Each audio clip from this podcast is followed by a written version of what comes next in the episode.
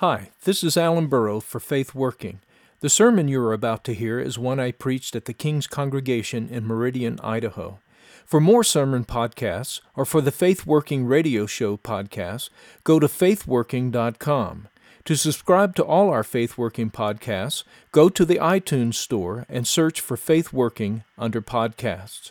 For information about the King's Congregation, go to the church website at thekingscongregation.com. This morning we're continuing our study of Matthew chapter 21, and we come to verses 18 through 32. Matthew 21, verses 18 through 32. This is the Word of God, so let's give careful attention. now, in the morning, as he returned to the city, he was hungry. And seeing a fig tree by the road, he came to it and found nothing on it but leaves, and said to it, Let no fruit grow on you ever again. Immediately the fig tree withered away. And when the disciples saw it, they marveled, saying, How did the fig tree wither away so soon? So Jesus answered and said to them, Assuredly I say to you, if you have faith and do not doubt, you will not only do what was done to the fig tree, but also, if you say to this mountain, Be removed and be cast into the sea, it will be done. And whatever things you ask in prayer, believing, you will receive. now, when he came into the temple, the chief priests and the elders of the people confronted him as he was teaching and said, By what authority are you doing these things? And who gave you this authority? But Jesus answered and said to them, I also will ask you one thing, which if you tell me, I likewise will tell you by what authority I do these things. The baptism of John, where was it from? From heaven or from men? And they reasoned among themselves, saying, If we say from heaven, he will say to us, Why then did you not believe him? But if we say from men, we fear the multitude, for all count John as a prophet. So they answered Jesus and said, we do not know. And he said to them, Neither will I tell you by what authority I do these things. But what do you think? A man had two sons, and he came to the first and said, Son, go work today in my vineyard. And he said, I will not. But afterwards he regretted it and went. Then he came to the second and said likewise. And he answered and said, I go, sir. But he did not go. Which of the two did the will of his father? They said to him, The first. Jesus said to them, Assuredly I say to you, that tax collectors and harlots enter the kingdom of God before you. For John came to you in the way of righteousness, and you did not believe him. But tax collectors and harlots believed him. And when you saw it, you did not afterwards relent and believe him. Let us pray. God our Father, Bring your word to us, for we need your word. We're hungry and we need to be fed. We are weak and we need to be strengthened. We are feeble in our faith and we need to be built up. We are fruitless and we need to be made fruitful. And we pray in Jesus' name. Amen. Now remember the setting. Last week we saw how Jesus has entered Jerusalem in a very glorious way, declaring in every way possible that he is the son of David, he is the Messiah. And remember, then he goes directly into the temple and he cleanses, he throws out the money changers, accusing uh, the temple rulers of having turned it into a center for Jewish nationalistic uh, rebellion and so forth, rather than as a house of prayer for all nations. And this is, again, this is, a, this is kind of a, a, the first hint that. Uh, Israel as a whole, as represented by the temple, is not bearing the fruit that God is looking for. And remember, behind all of this is Jesus' previous announcement, way back in Matthew chapter 12, that one greater than the temple is here. When the, the leaders confronted Jesus and accused him of breaking the Sabbath, he basically said to them, I am the Son of David. I am the Messiah. I am the Lord of rest. I am the Lord of the Sabbath. And in that context, he said to them, I say to you that in this place there is one greater than the temple. and of course, he was referring to himself. Now, you couldn't say anything that was more earth shaking to the Jews than that because the temple was the very symbol of God. It was the symbol of God, it was the symbol of His presence, it was the symbol of God's Word, of God's redemption, His salvation of Israel. The temple was where God met with man, the temple was where heaven and earth met. It was therefore the center of the entire world. And so, this idea that Jesus is greater than the temple, we see it being played out in chapter 21 here. And this concept that Jesus is greater than the temple, greater than this physical temple, it can only be true because of the deeper truth that Jesus is the temple. Jesus is the one that the physical temple, the great the tabernacle in the wilderness, the great temple of Solomon and now this magnificent temple of Herod, it's what it stood for. It stood for Jesus, who is the true temple of God. And this is something that was prefigured very early on in the life of Jesus. In fact, when he was an infant. You remember in the Christmas story of the wise men traveling to come to uh, worship the one who is born King of the Jews. And of course, in our translations, it talks about the star, and we, we ha- have all these different theories and, and so forth about the star. But if you remember, when we studied this, saw this is a very unusual star. This is a star that we're expressly told it disappeared when the wise men arrived at Jerusalem. And then after they met with Herod, the star reappeared the star not only reappears, but it travels down a road leading them to Bethlehem. And then we're told that the star went and stood over the house where Jesus was. Well, this is not a normal star. Well, the Greek word for star just means a bright object in the sky. And when you look at all the behavioral patterns here, what we're really talking about is the pillar of fire, the glory cloud that was again and again signified the presence of God in the Old Testament. And of course, Paul in 1 Corinthians 10 tells us that it was the pre incarnate Jesus who was with Israel in the wilderness. It was the pre incarnate Jesus who stood on the rock in the glory cloud before Moses when Moses struck the rock and it gave forth the water. It was, it was uh, Jesus, we're told in Hebrews chapter 12, who was on the mount, who was on Mount Sinai with Moses giving the law. And so here is the glory cloud, the glory cloud that has filled the temple in the Old Testament, who are leading the wise men, these Gentile wise men, to come worship uh, Israel's Messiah because Israel's Messiah, according to all the prophecies, is not just the King of Israel, he is the Lord of the world. And so here is this glory cloud which filled the tabernacle, which filled the temple, which dwelt in the holiest of holies. The glory cloud there, which in the Old Testament would strike anyone dead if they sought to come into the holiest of holies, except for the high priest on the day of atonement only. That glory cloud that filled the temple, the glory cloud that made God so glorious that the Jews, by time of the first century, won't even say God's name. They just say the Lord instead of saying Yahweh or Jehovah. They won't mention his name. This is the glory cloud that's going to the house where the infant Jesus is and dwelling over it. Now, what is being said here? What is being said is Jesus is the new temple. See, the glory cloud doesn't lead these wise men to Herod's temple. This glory cloud leads the wise men away from Herod's temple, away from Jerusalem, out to Bethlehem, to the place where Jesus is.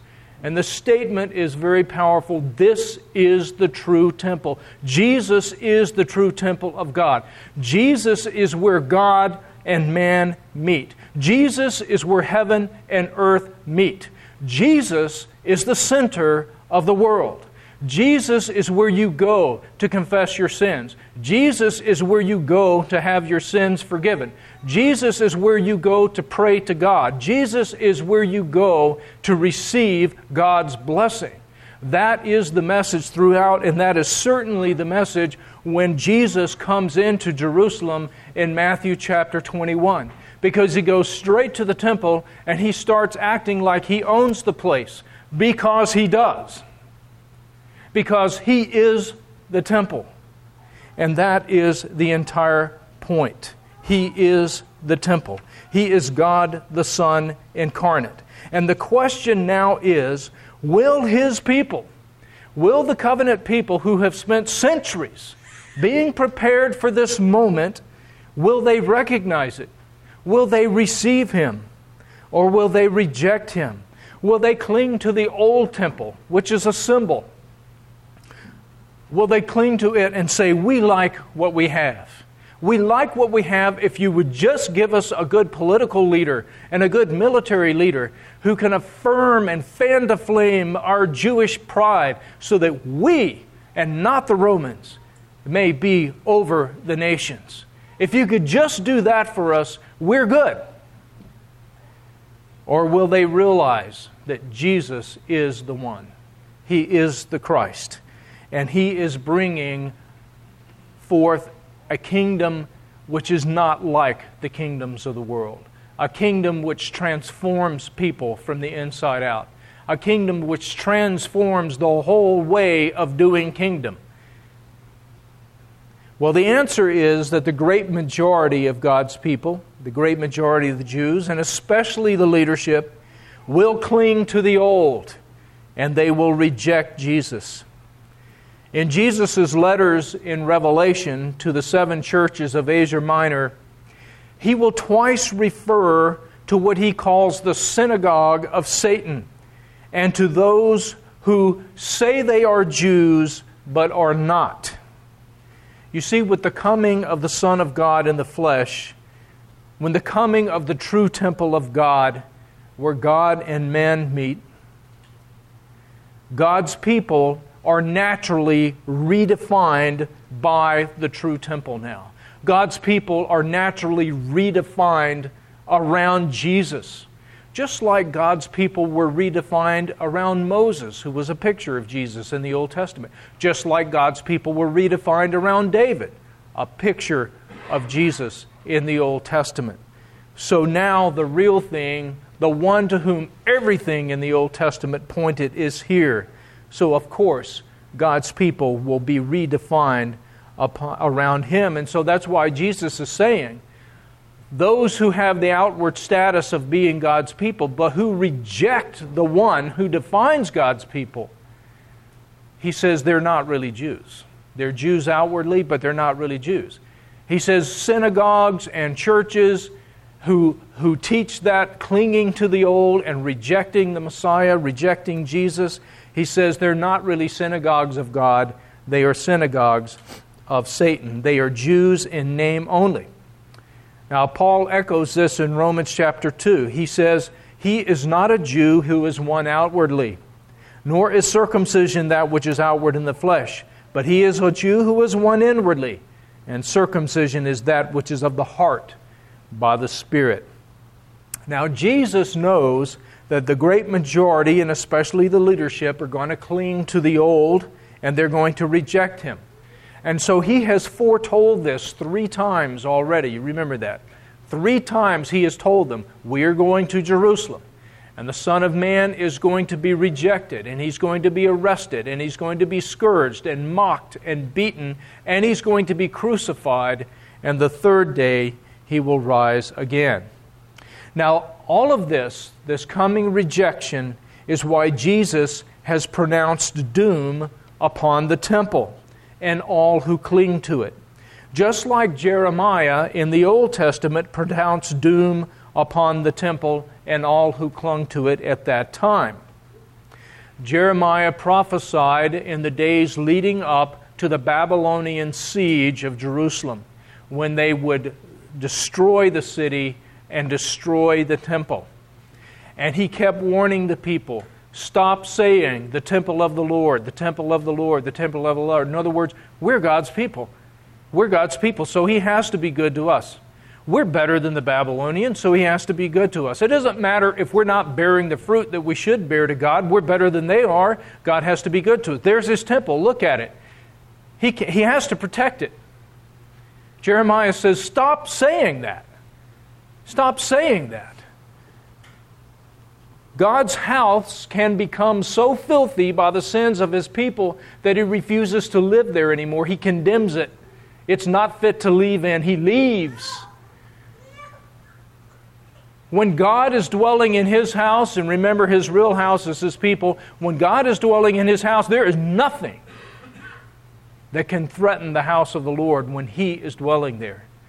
But when God moves out, there's nothing that can protect it. There's nothing that can protect it. And this is what was happening in Jeremiah's day. But Jeremiah promised that God was going to do something new. And that new thing was the new covenant. Where God's laws, where his, where his law of love was no longer outward on stones for most of his people, it was going to be written by the Spirit on the heart, by the finger of God. And so Jesus, the new and greater Jeremiah, pronounces doom on the temple in the first century. And yet, like Jeremiah, he foretells something new that God is going to do. And that new thing is the new thing that Jeremiah talked about, the new covenant, which Jesus is not just going to talk about, he's going to bring it to pass. That's the backdrop to everything that's happening here in Matthew 21. Now, this situation in our text today in Matthew 21 is heavy with irony. Remember last week I told you about how when David had come to siege uh, and seize Jerusalem, which was held by the Jebusites, the pagan Jebusites had taunted David, saying that even the blind and the lame could repel David from taking Jerusalem. So after David took Jerusalem, the saying went out that the blind and the lame are not allowed here. Of course, the blind and the lame really meant the Jebusites. But it came to be applied literally over the centuries so that the blind and the lame could not come into the temple. But with Jesus' entry to the temple, remember the blind and the lame are coming to him there and they are being healed. On the other hand, who is Jesus casting out? He's casting out the temple establishment. The blind and the lame are coming to him in the temple and being healed. The temple establishment he is driving out. Notice what Jesus is saying by his behavior. The true blind and the lame, the true uh, Jebusites, who oppose the Son of David and who therefore will not be allowed in the temple, are the leaders of Israel. It has nothing to do with being physically blind and lame. It has to do with being spiritually blind and lame and unwilling to do anything about it. They're the Jebusites. They're the ones who are not allowed in the temple. And now our text today picks up with the following day. You remember, he left the city and stayed outside on the outskirts. Now, in our text today, he's coming back into the city. And the first thing he's going to do is put an exclamation point on his pronouncement of doom on the temple. So while traveling back to the city, he sees a fig tree which he curses because it is fruitless. It has leaves, it looks like it ought to have fruit, but it doesn't have fruit. And so he curses it. And this fig tree incident mirrors the cleansing of the temple, and it really makes the same point. The fruit which should be there isn't, so Jesus declares that it will be forever barren, thus condemning it to destruction. That's in verse 19. Now, Jesus here is enacting the truth about Israel. The fruit that Israel should have been bearing to God is not there. Israel, like this fig tree, has nothing but foliage. Now, Israel has glorious foliage. She has all the heritage of the Word of God. She's been entrusted with the oracles of God. She's had all the prophets. She has all the promises. She has the temple. She has all of these things. She has foliage galore. The problem is she doesn't have any fruit. So the foliage on this fig tree turns out that it simply advertises what should be there but isn't. So it's worse than having nothing. Jesus doesn't curse a fig tree that has nothing. He curses a fig tree that's full of leaves, but has no fruit. He curses a hypocritical fig tree, in other words. Lots of foliage, no fruit. And so Jesus curses this fig tree with a severe curse.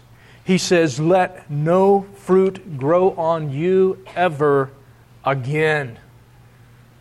You know, it almost seems like overkill. It almost seems harsh. But you have to remember the background here to what is going on.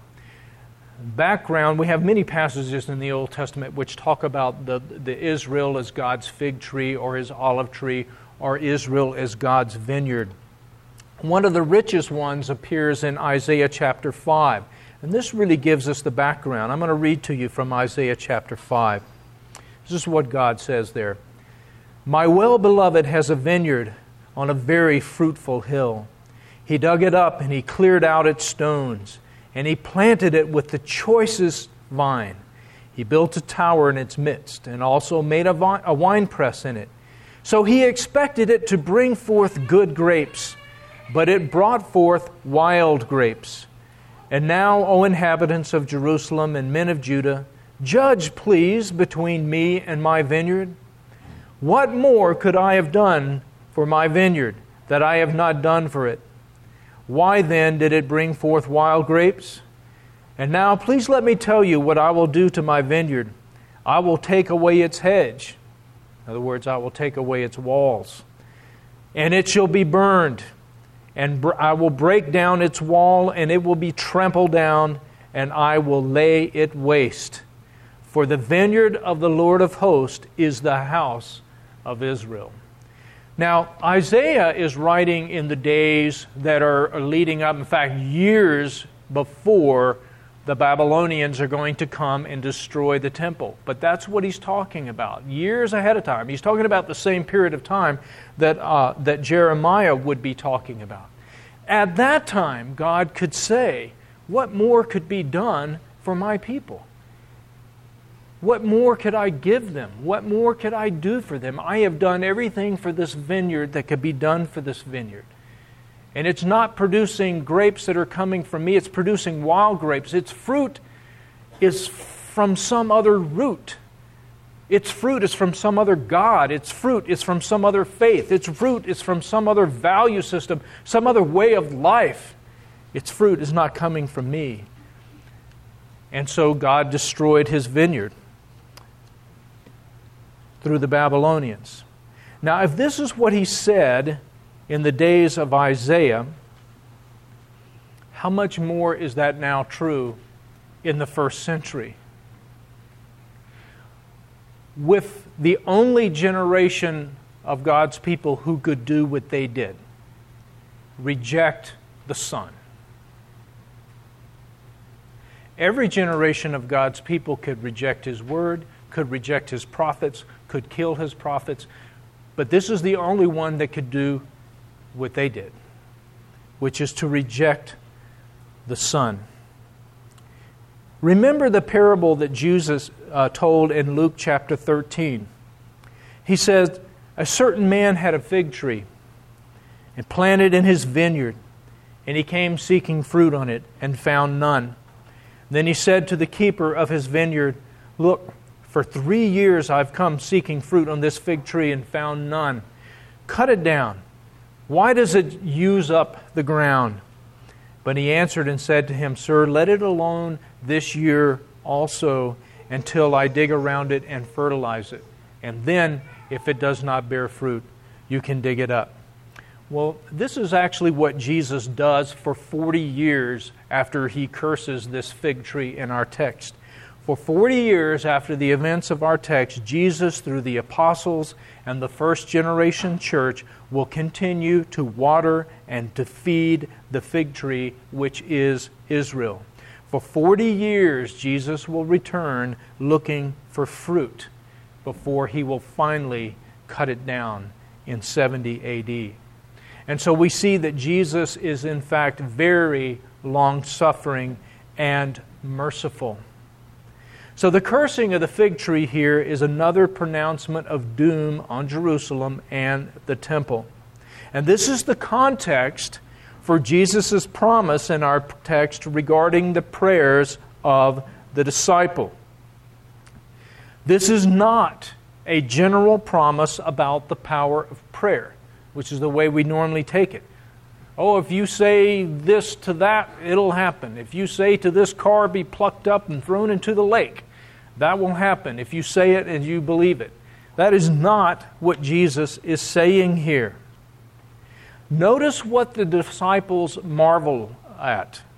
They marvel, verse 20, with how quickly the fig tree withered. All right? And they ask about it. How did it wither away so soon? It doesn't wither away in a, in a week or a few days or even in a day. It withers away right in front of them as they're looking. And that's what they're marveling at. Jesus is responding to their question, How did it wither away so quickly, when he brings this up about prayer? And notice that he specifically says that if they have faith and do not doubt, they will do what was done to the fig tree.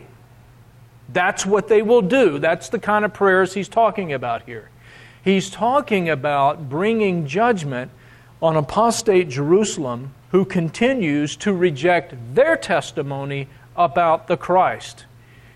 He says, God will answer your prayers because what's going to play out in the book of Acts is that after you have an initial response on the day of Pentecost with many Jews turning to Christ over time, the Jewish establishment is going to begin to persecute the church. Roman persecution will not begin until you get up into the mid 60s AD with Nero. All through the book of Acts, read who is persecuting the church. It's not the Romans at that time, it's the Jewish establishment. It's the Jewish establishment starting out with Saul persecuting. They martyr Stephen, and it continues to build throughout the book of Acts. And Jesus is saying, This is what you're going to be facing, apostles. But I'm going to hear your prayer. Your prayer that God's judgment will come upon this persecuting, apostate, temple establishment, Jewish establishment, your prayers will be heard. And God will bring his judgment upon apostate Jerusalem. That's what he's saying to them. And that's also what is meant in the next phrase in verse 21, where Jesus say, says that they will also say to this mountain, Be removed and be cast into the sea, and it will be done. This mountain, what mountain is he talking about? The one right next to them, the one that Jesus was just on yesterday, throwing people out, throwing the rulers out of the temple? That mountain, the Temple Mount that's what he says, not any mountain, this mountain. If you say to this mountain, be thrown into the sea, it will be done. Now you have to remember that in the Old Testament Jewish typology, which is the way the Jews thought, particularly when you're talking about the judgment of God coming historically, they would speak of it in uh, what we call apocalyptic terms, which really means using Old Testament Jewish typology.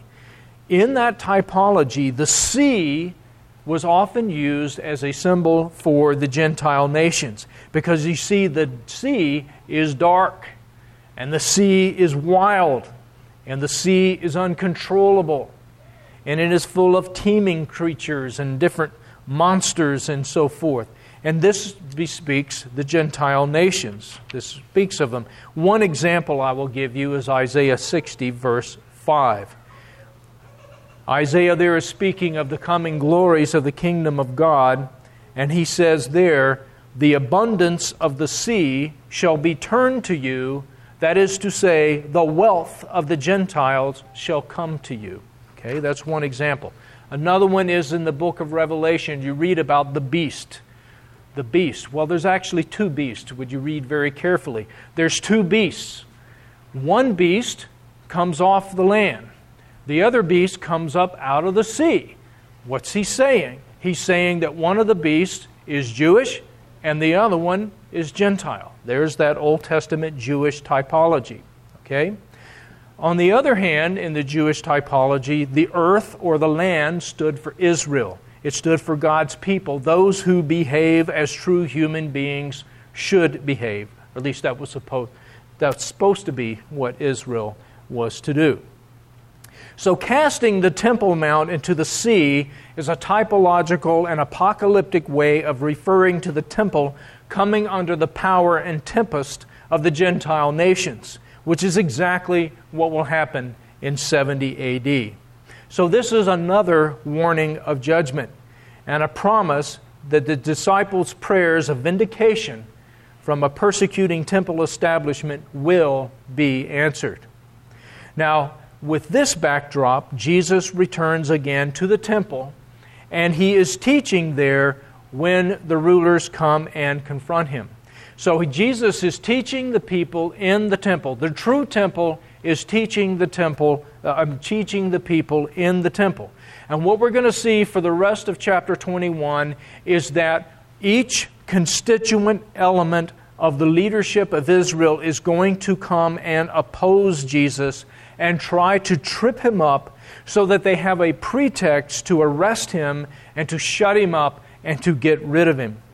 And the first leadership element to confront Jesus is identified as the chief priests and the elders. That is a way of referring to the official representatives of the Sanhedrin, which was the official ruling body of Israel. So these are representatives of the rulers. And so they don't ask Jesus about doctrine, as the Sadducees and the Pharisees will. They ask Jesus about authority. This is what rulers are concerned with authority. And they want to know by what authority has Jesus done these things? By what authority has he come into Jerusalem the way he did? By what authority has he allowed children to proclaim him the Son of David? By what authority has he come in and cleansed the temple, thrown people out, and pronounced doom upon it? And they want to know who has given you this authority. Now, only one person would have greater authority in the temple than the high priests, and that is the Messiah. So the rulers here are basically asking Jesus to declare openly, Are you the Messiah? But they don't want to use that word. They don't want to use that word. So they ask him simply, By what authority have you asserted power over the temple? And they're trying to come across in front of the people. Remember, the people are right there. They've chosen this because they want to put Jesus on the spot. They want the people to see what happens. And they're trying to come across in front of the people as humble and reasonable, with God's interests and the spiritual interests of the people on their hearts and minds. But really, they are trying to bait Jesus into a trap. If they can get Jesus to openly declare in front of the people that he is the Messiah, if they can get him to say that, they can seize control of the situation and silence Jesus by arresting him for suspected blasphemy or insurrection. That's ultimately what they're going to condemn him for. Well, Jesus actually takes the dilemma that they put him on and he turns it on the rulers by saying that he will happy, happily answer their questions if they will answer his. Jesus' intent here is to change the issue from the contrived issue of the leaders to the real issue, which has to do with their motives. What's in their heart? Why are they opposing Jesus? And what is their real heart toward God? Those are the real issues. And so Jesus beautifully cuts right past their contrived concerns to the real issues at hand. And he asks them about John the Baptist. He asks them whether John's baptism was from heaven or from men. In other words, was John's ministry and preaching was it of God or was it just a human show? having sought to put Jesus on the horns of a dilemma, the rulers now find themselves on one. If they say John's ministry was from God, they will convict themselves because they opposed John instead of following him. If they say John's ministry was not of God, they're going to lose all credibility with the people who widely regarded John as a prophet. But unlike the dilemma that the rulers sought to hang on Jesus, the dilemma Jesus hangs them on is not a contrivance. It's not just a tactical gimmick. It's not gamesmanship. It forces the rulers to face the real issue that they needed to face all along, all the way back to the days of John the Baptist. Why aren't they responding to God's word through John and now Jesus? Jesus, in fact, is giving them an opportunity to repent by causing them to, for, to face the real issue. He's giving them an opportunity to repent. But you have to remember that every opportunity to repent is also an opportunity to not repent. Every opportunity to repent is also, by definition, an opportunity to double down in one's sin, to harden oneself yet again, and to turn even further away from God opportunities to repent, they don't allow you to stay where you are. Opportunities to repent are a fork in the road, and they take you one way or the other. You're either going to turn toward God or you're going to turn further away. That's the nature. And that shows why when God said in John chapter 3, through Jesus, the Son of Man did not come into the world to condemn the world. He came into the world to save the world. And yet, Jesus the Son will end up condemning the world because the world's going to condemn itself. Because they're either going to respond to Jesus or they're going to turn away. That's the way it works. And so here, the, the, the, the rulers, unfortunately, they double down. They don't turn toward God, they turn further away. They refuse to answer Jesus. They're going to act like politicians. This is your opportunity, you slimy politicians. This is your opportunity to stop. This is your opportunity to turn. But they don't. And so they refuse to answer Jesus, and thus he refuses to answer them and they have no grounds to contend them. They end up now, once again, embarrassed in front of the people by trying to embarrass and catch Jesus. The rulers we see here ultimately are not concerned with the things of God. Even though they're religious, they're not concerned with the things of God. They are concerned ultimately with promoting their own agendas. They're concerned with preserving their own positions and their own power, even if the word and interests of God must be sacrificed. Remember when we were talking about the confession this morning, we read from the psalmist who said, If I cherish sin in my heart, the Lord will not hear me. That's what the rulers are doing here. Everybody has sin. Everybody has sin they need to confess. They're cherishing sin. They have a precious, and their precious is their position and their status and their prestige. They will happily receive a Messiah who comes and is one of their party, who furthers their position and their prestige even more. But a Messiah who comes repeat, uh, preaching repentance to them, and a forerunner, John, who comes preaching repentance to them, who does he think he is? Does he know who we are? That's the way they see it. And so they double down. This is deep hardness. This is deep hardness. And this is why Jesus is saying that Israel, as she is, as symbolized by the temple, cannot remain. She must come under judgment. And never forget, never forget as all this is going on, that in the magnificent wisdom of God, Israel here is representing the world. She's representing the world in two ways. She's representing the world even in her rebellion and showing the world for all time the way sin really operates. And she's showing the world for all time don't believe these lies that Satan keeps telling you.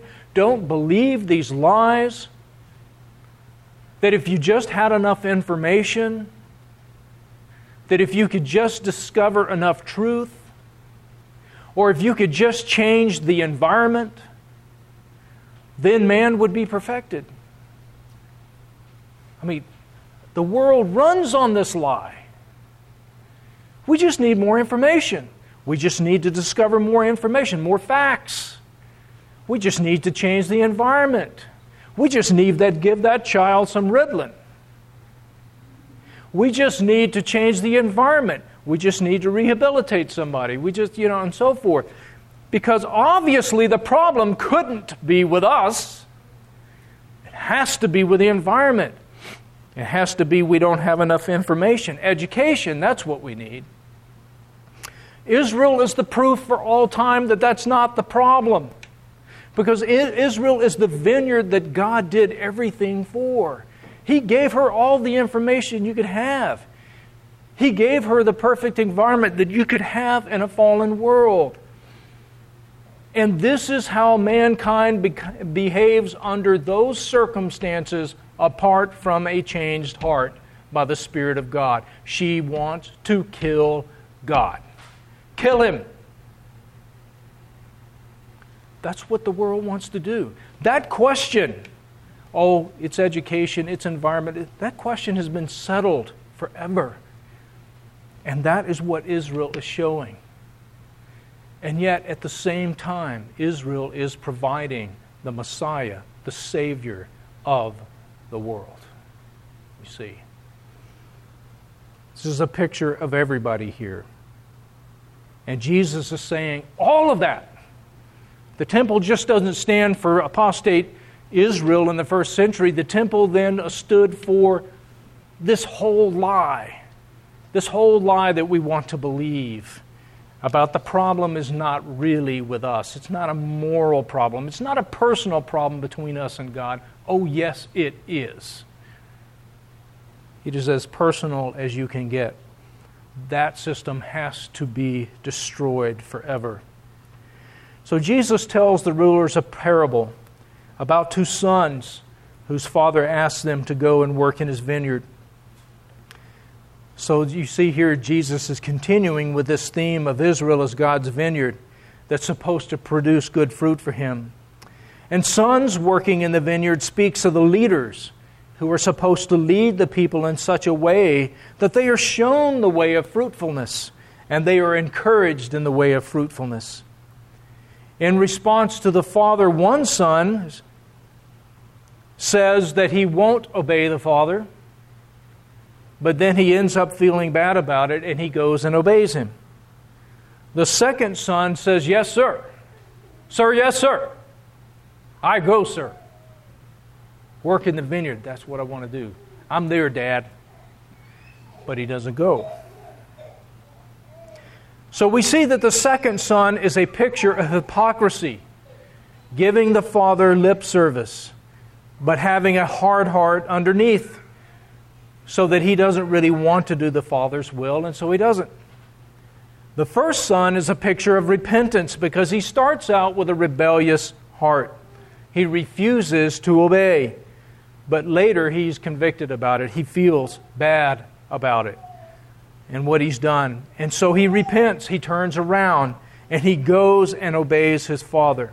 And Jesus puts it to the rulers. He doesn't tell them the answer to the, to the uh, parable, he asks them, Which son did the father's will? And they answer him rightfully. They know the truth.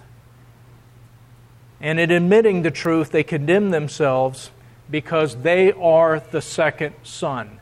They are the ones who are always talking up a big game of true religion. But they are not, in fact, obeying. So Jesus says to them, I declare to you harlots and tax collectors will enter the kingdom before you do.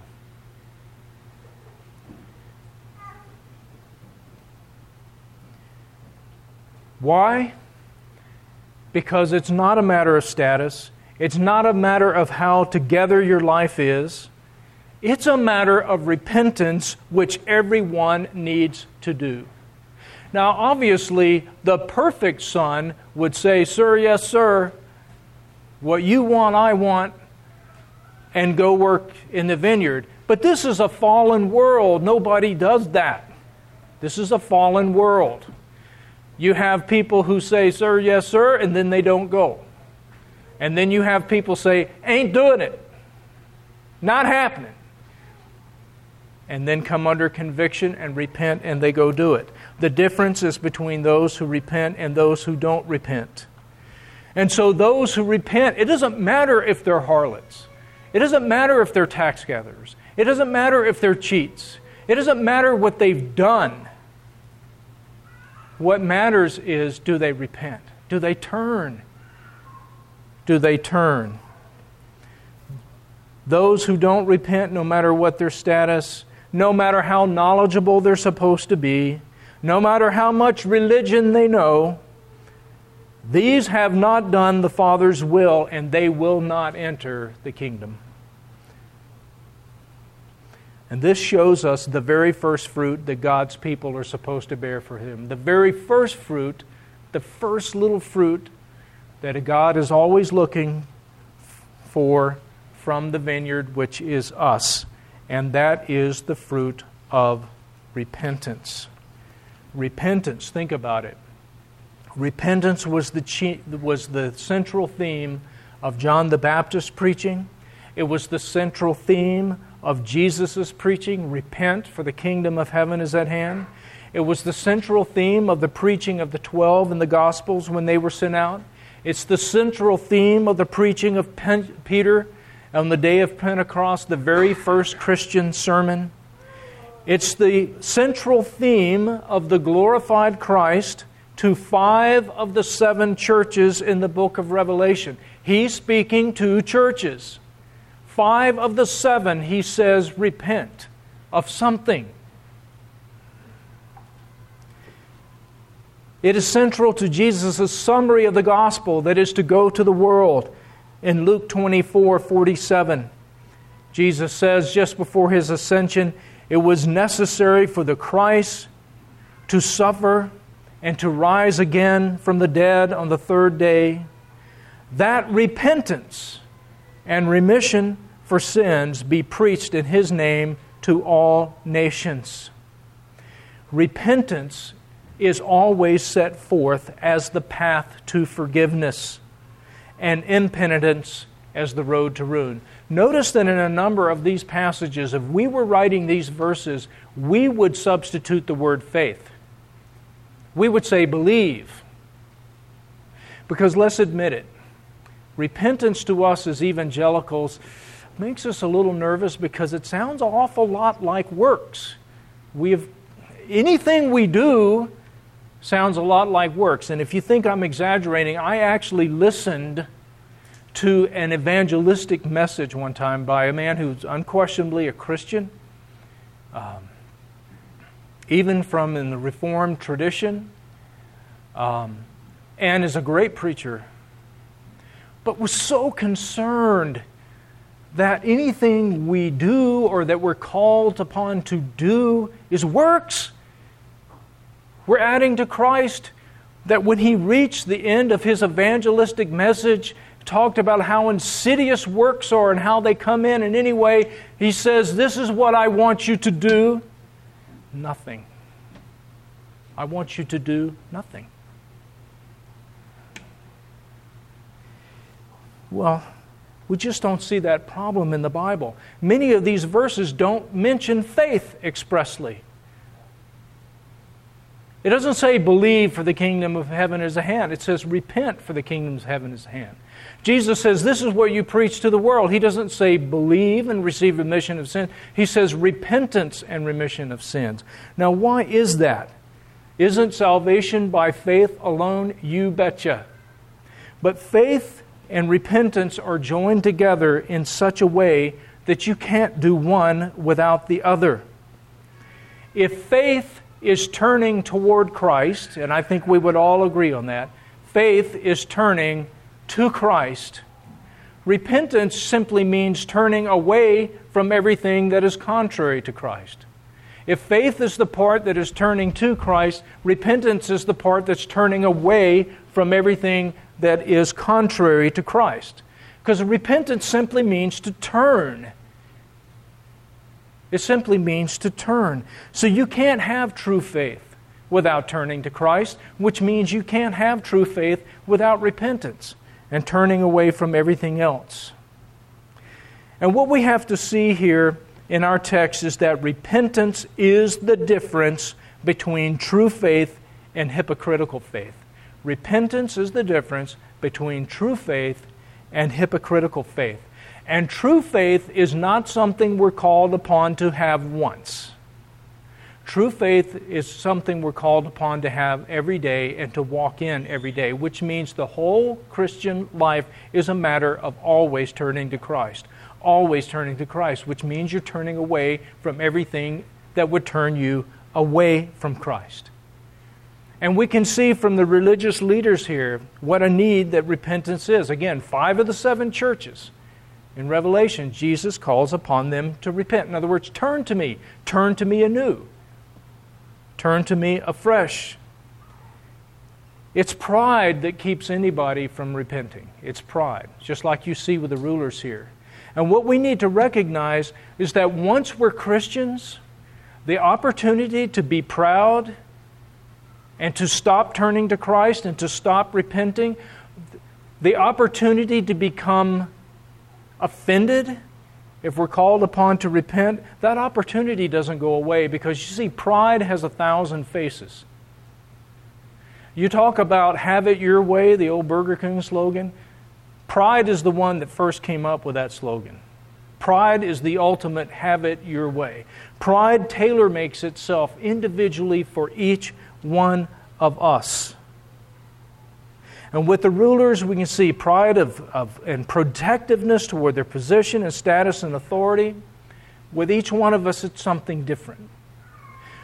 But pride, no matter what its face to each one of us, it always has the same result. Repentance is for others. That's the result. Pride always causes us to say, those people need to repent. Those people need to repent. And we stop seeing how we need to repent. Now, when I say we all need to repent, I am not saying go home, find something that you enjoy, muster up some guilt about it, and give it up. Like kind of like a, a, a, lot of uh, the church tends to do at Lent. Find something you enjoy and make yourself miserable, and then feel good about your repentance. That's not repentance. That's not repentance. You may need to repent of not enjoying things enough. You may need to repent of not resting in the salvation of Christ and understanding that He accepts you and receives you. That may be what you need to repent of. Other things you struggle with may be due to the fact that you've just got it in you that you have to perform for God to really love you. You have to perform, and you're not really resting in Christ. It may be that. I guarantee you, your pride is probably not going to be the first thing that you think about. The way it shows up in you is probably not going to be the first thing you think about. It's probably going to be something else. So, true repentance simply means this turn to Christ. Turn to Christ in everything. Turn to Him today. And the stuff that's pulling you away, turn away from that stuff. Turn away from it. I commend all these things to you in the name of the Father, and the Son, and the Holy Spirit. Amen.